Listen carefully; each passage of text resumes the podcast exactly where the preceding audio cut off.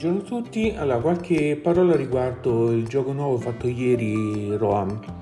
Allora, arrivo con colpevole ritardo a parlare di questo gioco perché, pur essendo in circolazione da un bel po', eh, ho avuto occasione soltanto ieri finalmente di provarlo.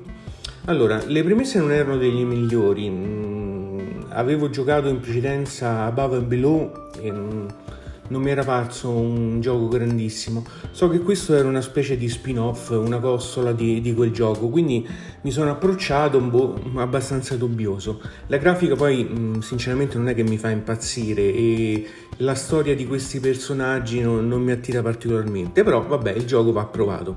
Devo dire che il gioco è veramente veramente carino, eh, vale la regola che con quattro regole semplici è ancora possibile fare un gioco molto piacevole mm, e accattivante. Il gioco è un astratto fondamentalmente con una certa impostazione scattistica in cui semplicemente riproducendo con ehm, quello che è sostanzialmente un gioco di carte una certa forma scacchistica ehm, all'interno di, una, di, un territorio formato da, da quadrati e quindi di carte si deve avere la maggioranza all'interno di ciascuna carta perché questo fa prendere la stessa che poi si trasforma in un personaggio quindi in una nuova forma scacchistica che si può inserire sul, ehm, sul tabellone sulla plancia plancia, diciamo, e quindi acquisire nuovi personaggi e nuovi punti. Questo molto in sintesi, il gioco è in circolazione da un bel po', sicuramente lo conoscete.